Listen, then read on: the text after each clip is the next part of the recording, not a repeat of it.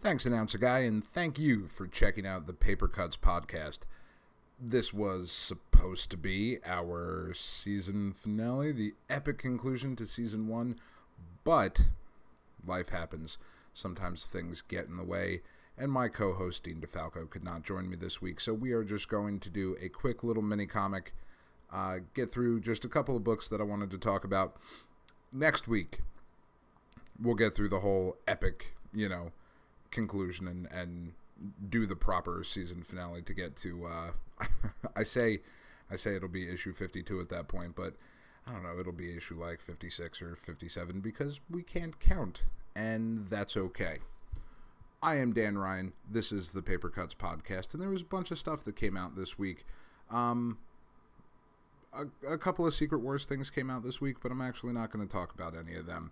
We're going to save that for next week. There wasn't there wasn't much that that really influenced the story all that much. A couple of the crossovers uh, wrapped up, like Siege in particular, um, had a pretty satisfying wrap up to its story arc.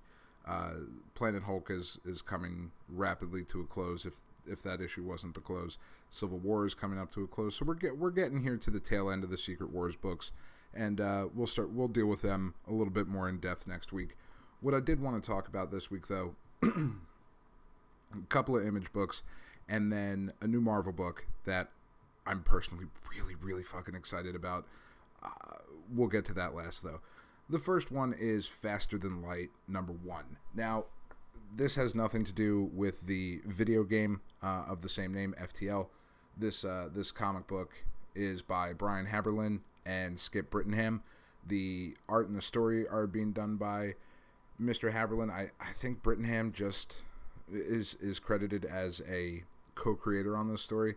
And basically what we're dealing with here is a future story. Um not not 50 years in the future but a, a somewhat near future story where a scientist has finally cracked the code to be able to give ships the ability to have faster than light speed travel. So hence the title faster than light what this means is that for space exploration, and this is something that people are working on in the real world as well, because it takes us really long fucking time to get anywhere in space. Everything's really, really far away. So if if someone can crack faster than light travel, it'll make travel to other planets and and things in our solar system take a matter of days as opposed to the months or sometimes years that it would take now here in the story, a scientist has cracked the code, has enabled faster than light travel, and the space program of what appears to be the United States, um, Russia, and some other foreign country. They there wasn't there wasn't enough done with the with the dialogue to really indicate where that person might have been coming from.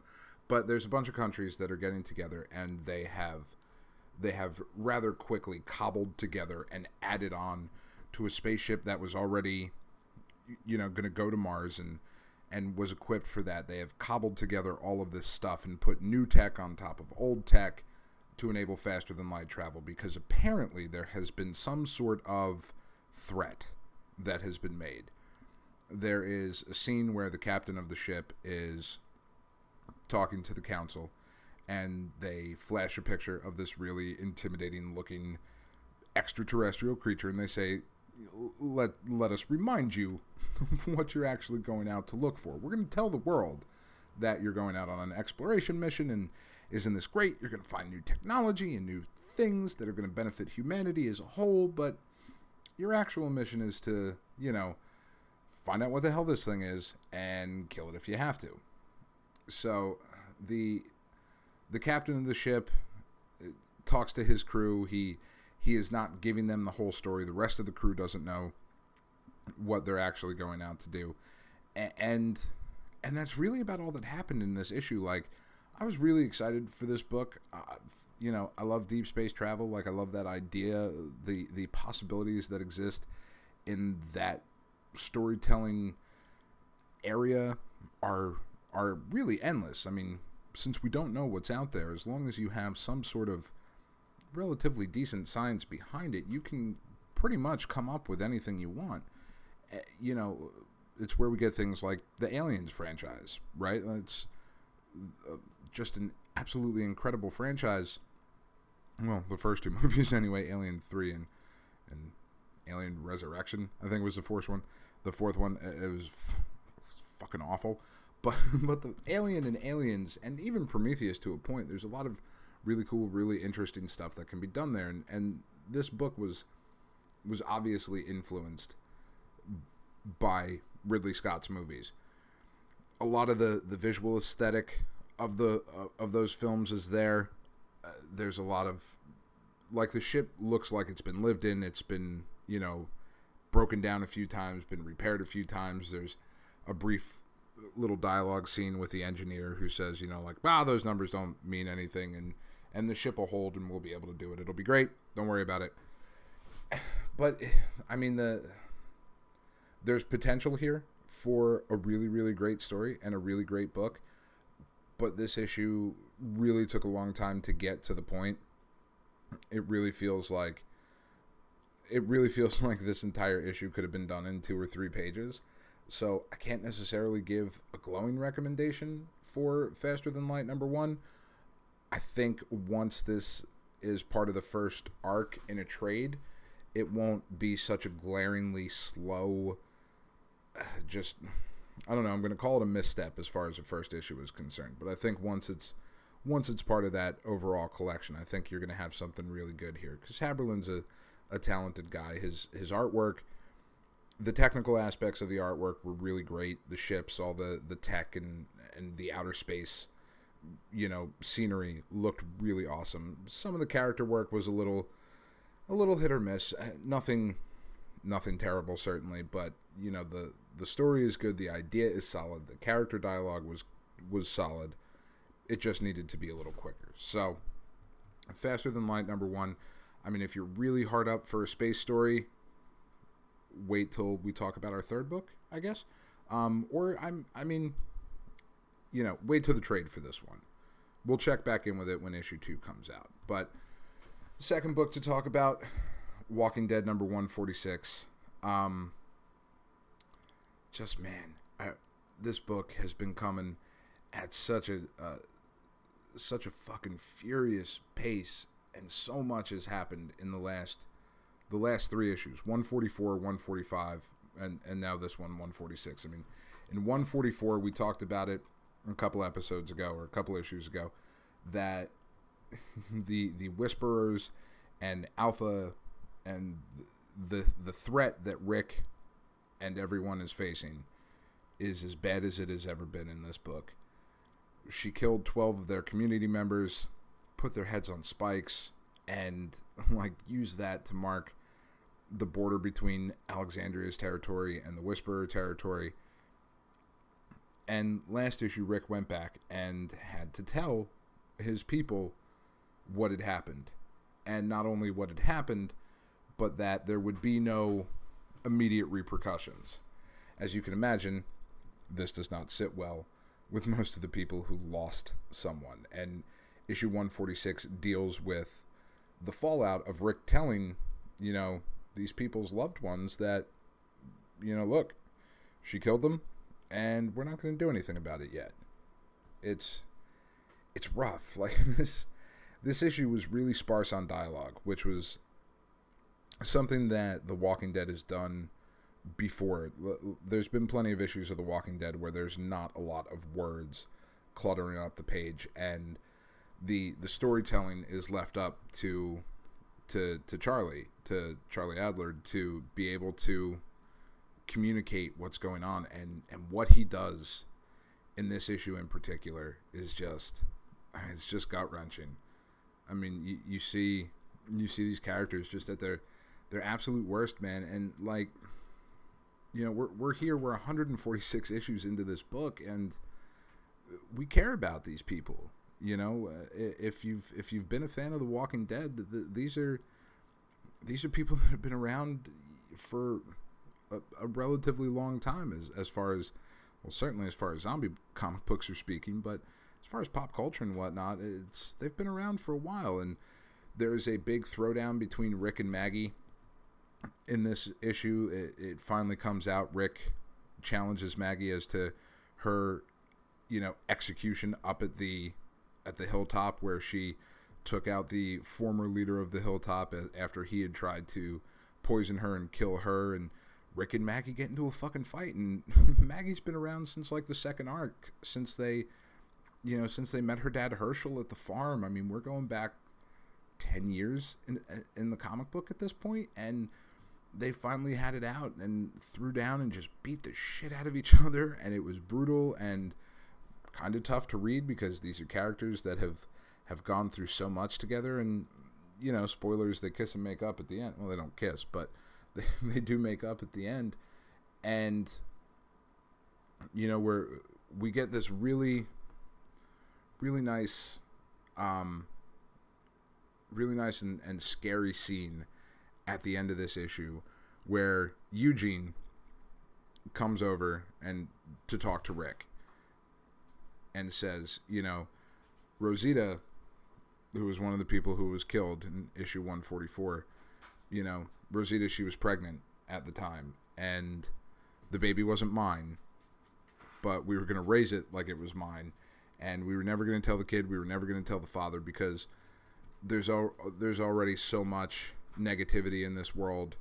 We didn't want to thrust that upon a kid, and now Rosita's head has been chopped off and put on a pike, and you know there's there's a close up on just just Eugene's mouth with the word bubble. These people have to die, and he he finishes the issue by telling Rick, you know, the one thing, the one tactical advantage that we have is that we have Alpha's daughter because Alpha's daughter is hanging out with Carl. She Alpha let her daughter go back to Alexandria and, and leave the Whisper camp, and you know, are they going to use her? I, I don't know. It, it's just 146 issues in. I can't wait for issue 147. It's the book I look forward to almost more than any book every month. It's it's fucking fantastic. If you have lapsed off The Walking Dead, I say this almost every time that we we talk about this book on the show, but if you've lapsed off The Walking Dead, go back and start here. Start with the Whisperer storyline. So go back about ten issues. It started around issue 130 or so, 131, so, somewhere around there. Jump in when you start to see Alpha. It, it's fucking great, man. You'll be hooked. It's excellent book. All right. Finally, the last thing I want to talk about is uh well i mean like let's just be honest like the hype machine for the force awakens for the new star wars film for episode 7 is in full goddamn effect we've had force friday all the merchandise is out all the toys are out there's new shirts there's new cups there's new plates there's new bedding sets there's new fucking everything that you could possibly want. There's new Star Wars stuff. And now that Marvel is doing the comic books again, of course there was going to be a new comic. And that one finally came out this week. Journey, it's a terrible title. Let's get that out of the way. It, Journey to Star Wars The Force Awakens, Shattered Empire number one. Just give me Shattered, like Shattered Empire number one would have been fine. Star Wars fans know what this book is and what story it's trying to tell the team that is on this book, though, the art is being done by Marco Checchetto, uh, who is just a fucking fantastic artist, and he absolutely crushes it in this book. And the story is being written by Greg Rucka. So we have one of the best writers that has ever been in comic books writing a Star Wars book. If that's not enough to get you hyped, I, I, I don't know. I don't know what more you could possibly want out of this book. That team is about as good a team as you could possibly get.